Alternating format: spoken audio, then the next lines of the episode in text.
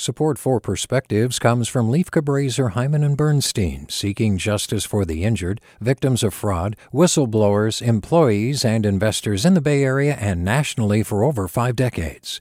Online at lchb.com. Hi there, I'm Rund Abdelfatah from Throughline. If you're listening to this podcast, you know that KQED produces exceptional storytelling that keeps you informed, inspired, and entertained. Their podcasts cover issues from your neighborhood to the entire country and everything in between. Support this work today. You can help us continue to bring quality podcasts to your ears. Just head to donate.kqed.org slash podcast. That's donate.kqed.org slash podcast. KQED. In 2017, my husband and I went house hunting we realized that although we were excellent at fixing things in the virtual world, our skills wouldn't materialize with real world fixer uppers. So we opted for new construction in a Mountain View community that didn't quite exist. The development included plans for a 2.7 acre park, one of those eventually features. I didn't attach a lot of value to this detail.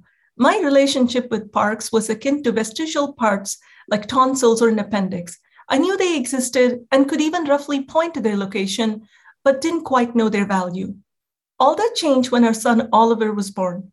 In our community that doesn't have backyards, parks and playgrounds are a boon to families with young children. I no longer view parks as green spaces that separate rows of houses. They are communal havens that distract kids and dispense vitamin D. I don't see playgrounds as noisy regions relegated to spirited children.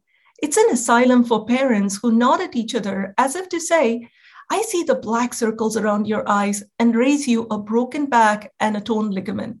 Never have I been more grateful for even an aging playground than when the pandemic hit and daycare shut down.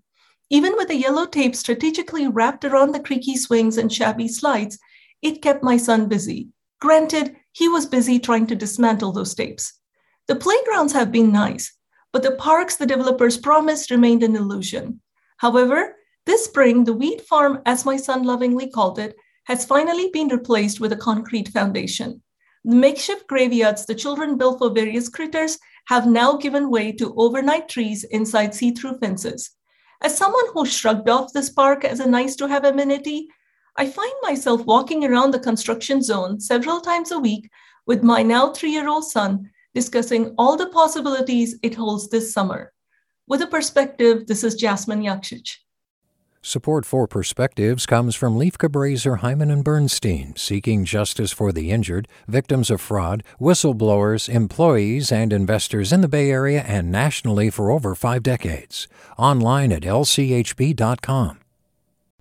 Hey, it's Avery Trufelman, host of Articles of Interest, and I've got to say, I've been a fan of KQED ever since I was a little kid and I would come out to San Francisco to visit my grandma. It was just what we'd always turn on every time we got in the car, every time we were making dinner and turning on the radio. It was always KQED.